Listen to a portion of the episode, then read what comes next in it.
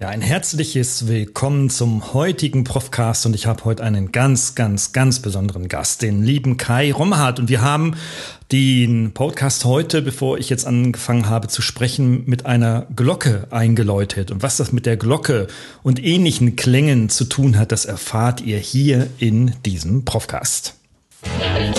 Herzlich willkommen zum ProfCast, der Podcast für Ihre digitale Fitness. Hier erhalten Sie Impulse, Denkanstöße, Tipps und Meinungen über die digitale Medienwelt. Begrüßen Sie mit mir Ihren Gastgeber, den Digitalprofessor Dr. Gerald Lemke.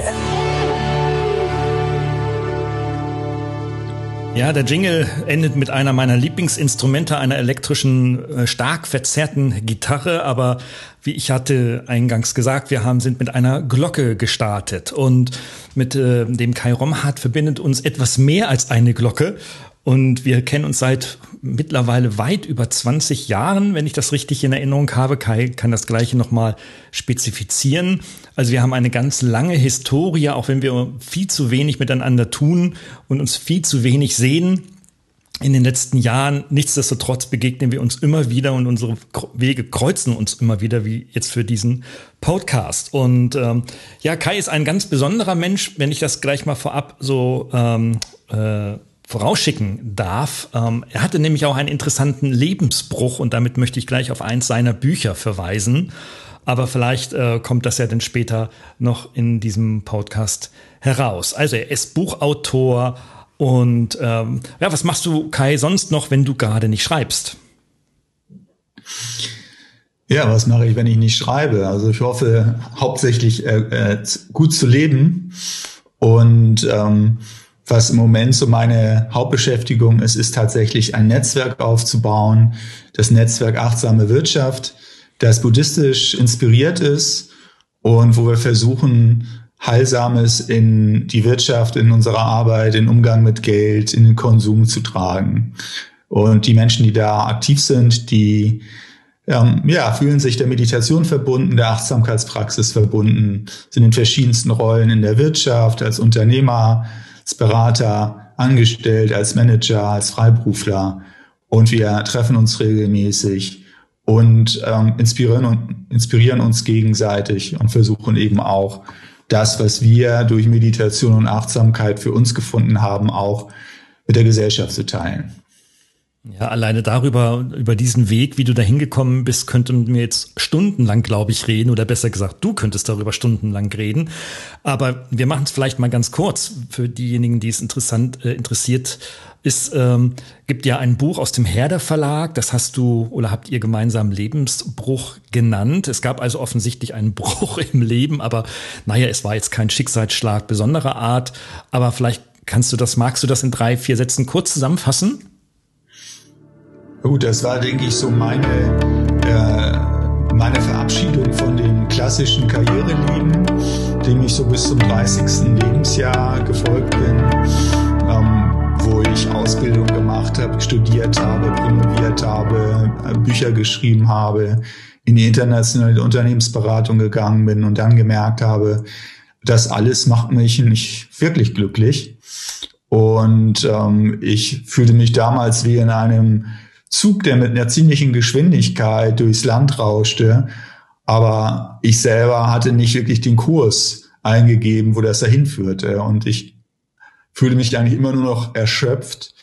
Und ja, das war dann der Punkt, den ich heutzutage als Lebensbruch bezeichnen würde und wo ich gemerkt habe, ich muss eigentlich alles ändern oder sehr viel ändern und mich vor allen Dingen erstmal selber tiefer verstehen. Und das war dann der Beginn eines neuen Weges, und der fing an mit der Begegnung mit dem Buddhismus und dann auch längeren Aufenthalten in einem buddhistischen Kloster in Frankreich, in Village de Prunier, wo der Thich Nhat Hanh, ein vietnamesischer Zen-Meister, seit vielen Jahren lehrt.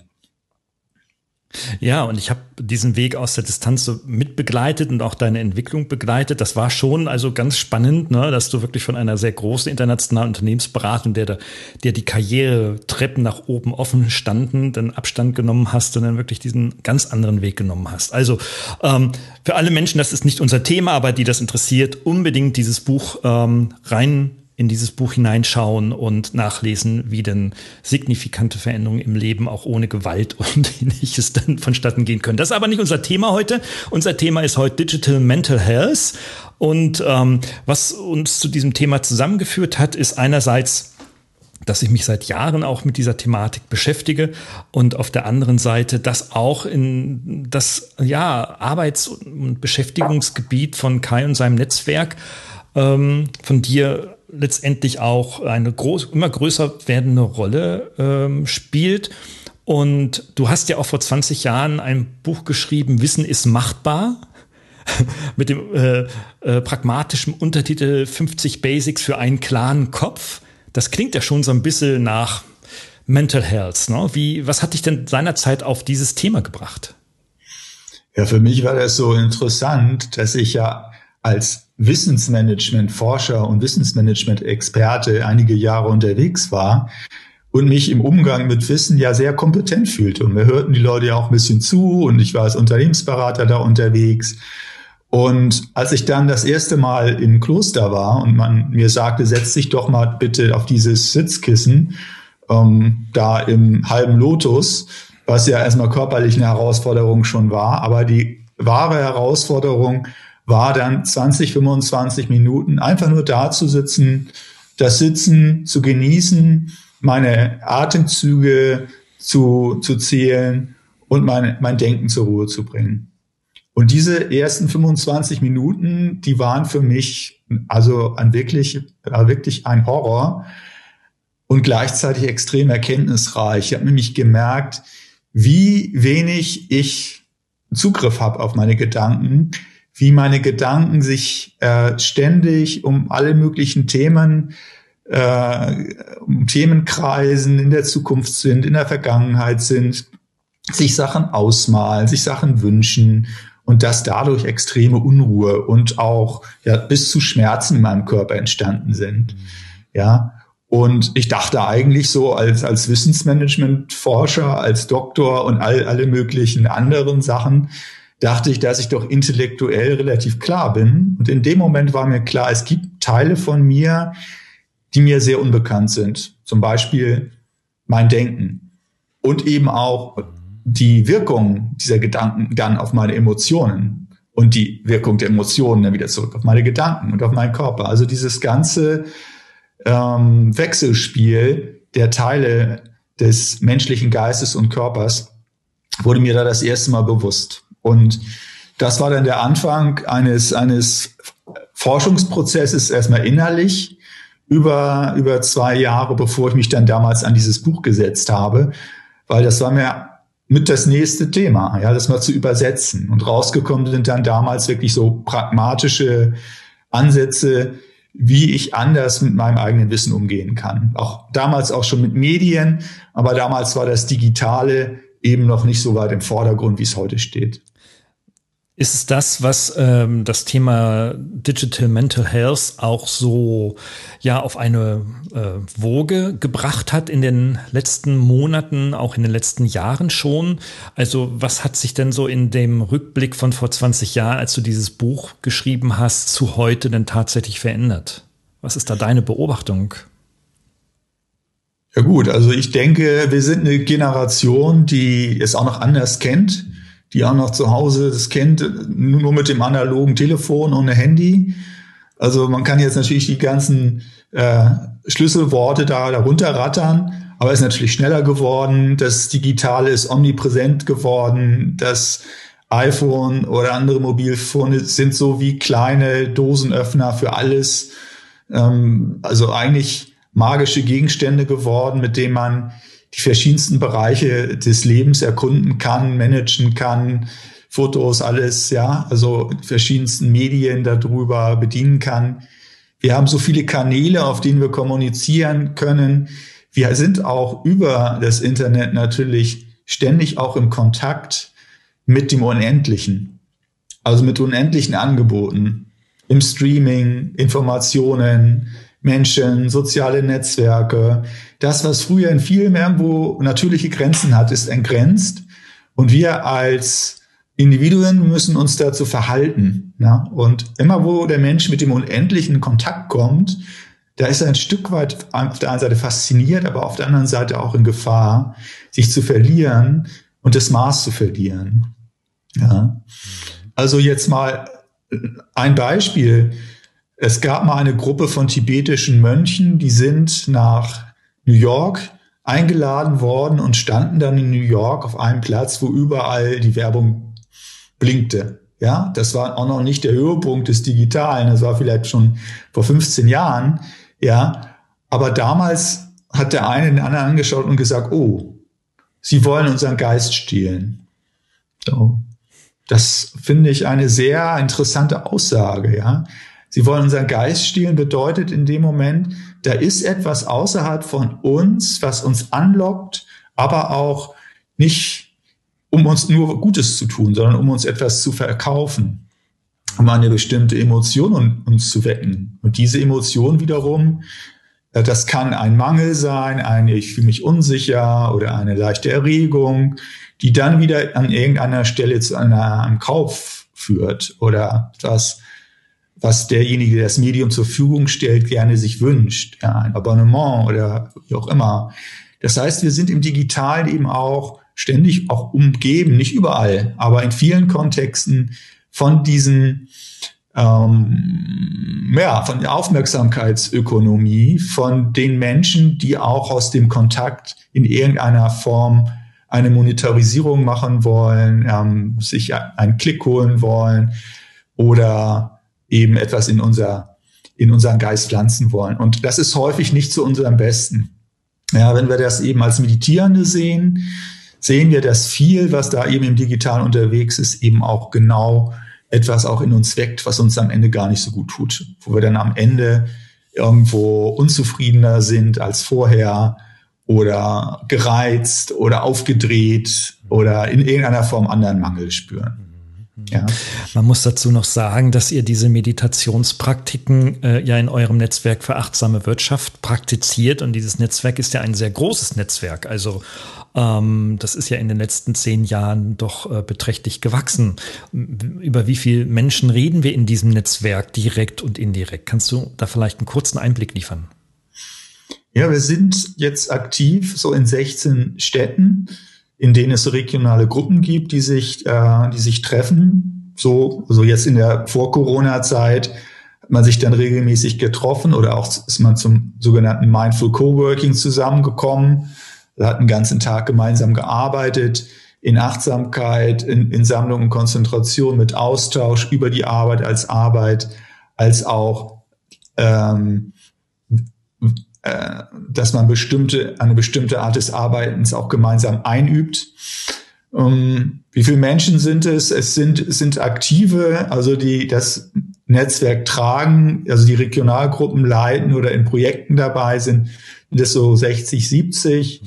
Es sind dann die Regionalgruppen, die wiederum es haben wir haben einen Förderkreis, da sind dann über 100 Personen drin und Institutionen und dann haben wir diejenigen, die eben auch an Veranstaltungen teilnehmen und das sind dann mehrere 100, die sich mit uns also enger verbunden fühlen. Das ist schon eine große Sache. Also es sind ja Menschen, die sich ja eben nicht nur aufgrund ihres Mindsets treffen, sondern eben ja auch, um ihre Praxis auszuüben und zwar gemeinschaftlich auszuüben, ne? Viele Menschen sitzen zu Hause in Kellern, Schlafzimmern, Wohnzimmern, um alleine zu meditieren und bei euch kommen wirklich Gruppen zusammen, um hier das Gemeinsame auch erleben zu können. Nun hat ja Corona mit Covid-19 ja, und so ein bisschen die physische, soziale Nähe genommen in den letzten 10, 11, 12 Monaten. Wie seid ihr denn damit umgegangen? Seid ihr auch alles auf digital, virtuell gezwitscht oder was habt ihr gemacht? Ja, wir haben erstmal natürlich gedacht, das geht alles viel schneller vorbei. Und als es dann aber klar wurde, dass wir uns auf längere Frist eben nicht treffen können, haben wir dann eben auch das Digitale voll auch genutzt und das hatten wir vorher auch schon. Wir hatten also vorher auch schon Gruppen, die sich digital, also über Zoom, früher über Skype getroffen haben und darauf konnten wir dann sehr gut aufsetzen und das ist ganz viel Neues entstanden und vor allen Dingen so die Zusammenarbeit über regionale Grenzen, auch über nationale Grenzen hinaus hat das alles sehr befruchtet. Also wir haben dann viele Veranstaltungen gemacht, wo dann Leute dann auf einmal aus dem ganzen deutschsprachigen Raum kamen. Oder wir sind im Moment auch in der Internationalisierung, dass wir dann auch Meetings machen konnten, wo Leute aus 10 verschiedenen Ländern dabei sein konnten. Und ist alles möglich. Und wir haben am Anfang so gedacht, ja, also wenn man als Gruppe meditierend zusammenkommt, dann ist es eben das Besondere eben, dass man in einem Raum auch versammelt ist. Und was kann man davon denn ins Digitale übertragen? Und es ist doch schon wesentlich mehr, als wir dachten. Also wir haben ganze Retreats, also mehrtägige Meditationsseminare digitalisiert, allerdings auch sehr behutsam, also mit viel Pausen, mit viel Offline-Pausen, mit viel Kleingruppen, also wenig Zeit, wo alle in einem Zoom-Raum waren als große Gruppe, sind immer wieder aufgelockert, kürzere Sequenzen, Pausen, wir nennen es dann wahre Pausen, in denen es dann wirklich auch nichts zu tun gibt, wo man dann auch zwischendrin auch das Smartphone mal auslässt, wo man eben die Pause nicht füllt mit anderen Aktivitäten. Und das hat also uns sehr zusammengebracht, so als Gruppe. Aber wir haben auch Morgenmeditationen regelmäßige, wir haben Rezitationen gemacht, sogar Teezeremonien. Mhm. Also haben wir organisiert, virtuell. Und ja, das ist eine sehr schöne Sache. Und ich kann nur sagen, dass die Glocke, die du dann zu Beginn unseres Gespräches gestartet hast, auch über meinen Kopfhörer ganz fantastisch ankam. Also es war wirklich wie live direkt hier neben mir stehend. Also es kann durchaus funktionieren. Ne? Jetzt hast du ja über die Veränderungen aus deiner Wahrnehmung gesprochen, dass durch die Digitalisierung, insbesondere natürlich durch die digitalen Medien in unseren Handtäschlein und Jacketts, das Internet und damit die stetige Ablenkung immer zur Verfügung steht. Du hast vor vielen, vielen Jahren den Begriff der Achtsamkeit mit nach Deutschland gebracht und ihn geprägt, auch im deutschsprachigen Bereich. Was kannst du aus deiner langjährigen Erfahrung und Praktizieren der Achtsamkeit kurz erläutern? Was verstehen wir unter dem Prinzip der Achtsamkeit? Also Achtsamkeit selbst wird im Buddhismus gesehen als königlicher Geisteszustand, so wie wir viele andere Geisteszustände auch haben. Also so wie wir können ärgerlich sein, wir können konzentriert sein, wir können neidisch sein, wir können ängstlich sein. Und dann gibt es diesen einen Zustand unseres Geistes, die Achtsamkeit, in der wir im gegenwärtigen Augenblick sehen können, was passiert genau im gegenwärtigen Augenblick, ohne einzusteigen, ohne direkt zu bewerten. Also jemand kommt zum Beispiel in die Tür hinein und ich merke, Achtsamkeit merkt in mir, mein Körper spannt an. Das ist Achtsamkeit auf den Körper. Ja, oder ich merke, ein Gedanke steigt auf. Das ist Achtsamkeit auf die Gedanken. Ich nehme einfach wahr, was im gegenwärtigen Augenblick passiert und auch welche Wirkung das auf mich hat. Ich merke zum Beispiel, dass ich diese Person bewerte, dass da jemand reinkommt. Oh Gott, der schon wieder, ja. Und ich merke, wie dadurch in mir so eine leichte Gereiztheit aufsteigt. Und je stärker die Achtsamkeit ist, desto mehr kann ich all das im gegenwärtigen Augenblick betrachten. Und ich merke auch, welche Auswirkungen bestimmte Geisteszustände zum Beispiel haben. Und das bedeutet eben auch, dass Achtsamkeit ein Kompass ist, auch für ethisches, heilsames Handeln in unserer Gesellschaft. Mein Lehrer hat immer gesagt, wenn wir Achtsamkeit praktizieren, praktizieren wir nie nur für uns selber, sondern immer für alle anderen auch. Weil wenn ich zum Beispiel achtsam zuhöre, dann ist es ein Zuhören, was erstmal ganz offen, ohne Bewertung, versucht verstehend das wahrzunehmen, was der andere sagt und was er auch nicht sagt. Es geht mir um Verstehen. Und das ist etwas, was Menschen unheimlich sich wünschen, verstanden zu werden oder jemanden, der einfach erstmal nur zuhört und nicht gleich mit einem Ratschlag da ist, der nicht gleich ein Urteil hat, ne? Und der überhaupt mal präsent ist. Ja, das ist ja etwas, was nicht selbstverständlich ist. Viele sind ja auch gerade in digitalen Zeiten sind sie ja halb beim Smartphone, halb da, halb im Internet. Und wenn man mal fragen würde, zu wie viel Prozent seid ihr denn jetzt eigentlich da in diesem Gespräch? Ja, dann sind das vielleicht so, dann ist man vielleicht noch 30%. Ne? Und ein Teil ist dann schon so ein bisschen abgelenkt. Und da gibt's auch diese Zusammenhänge, ne, zwischen dem Digitalen und dem, sage ich mal, Analogen, wo man ja auch sieht, wenn schon Handy auf dem Tisch liegt, ist häufig, hat man ja herausgefunden, die Konzentration, die Sammlung, die Orientierung auf mein Gegenüber geringer. Ja. Okay, aber noch mal zum Thema Prinzip der Achtsamkeit. Ich würde nicht sagen, dass ich das in irgendeiner Form nach Deutschland gebracht habe. Da gab es viele bedeutende Lehrer, die das getan haben. Der Thich Nhat Hanh ist einer. Es gibt die ganze Bewegung um Mindful Business, um das MBSR, das Mindful Based Stress Reduction, die da viel getan hat.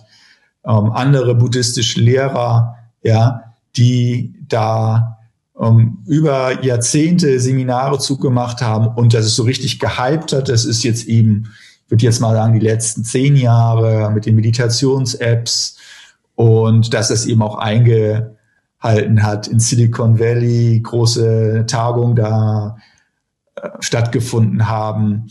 Und diese Begeisterung, Faszination von Mindfulness, das ist ja dann der englische Begriff für Achtsamkeit, dann sehr stark gestiegen ist. Für mich bist und bleibst du aber das Gesicht der Achtsamkeit in Deutschland, lieber Kai. Aber zum Prinzip der Achtsamkeit gleich nochmal nach dem nächsten Jingle.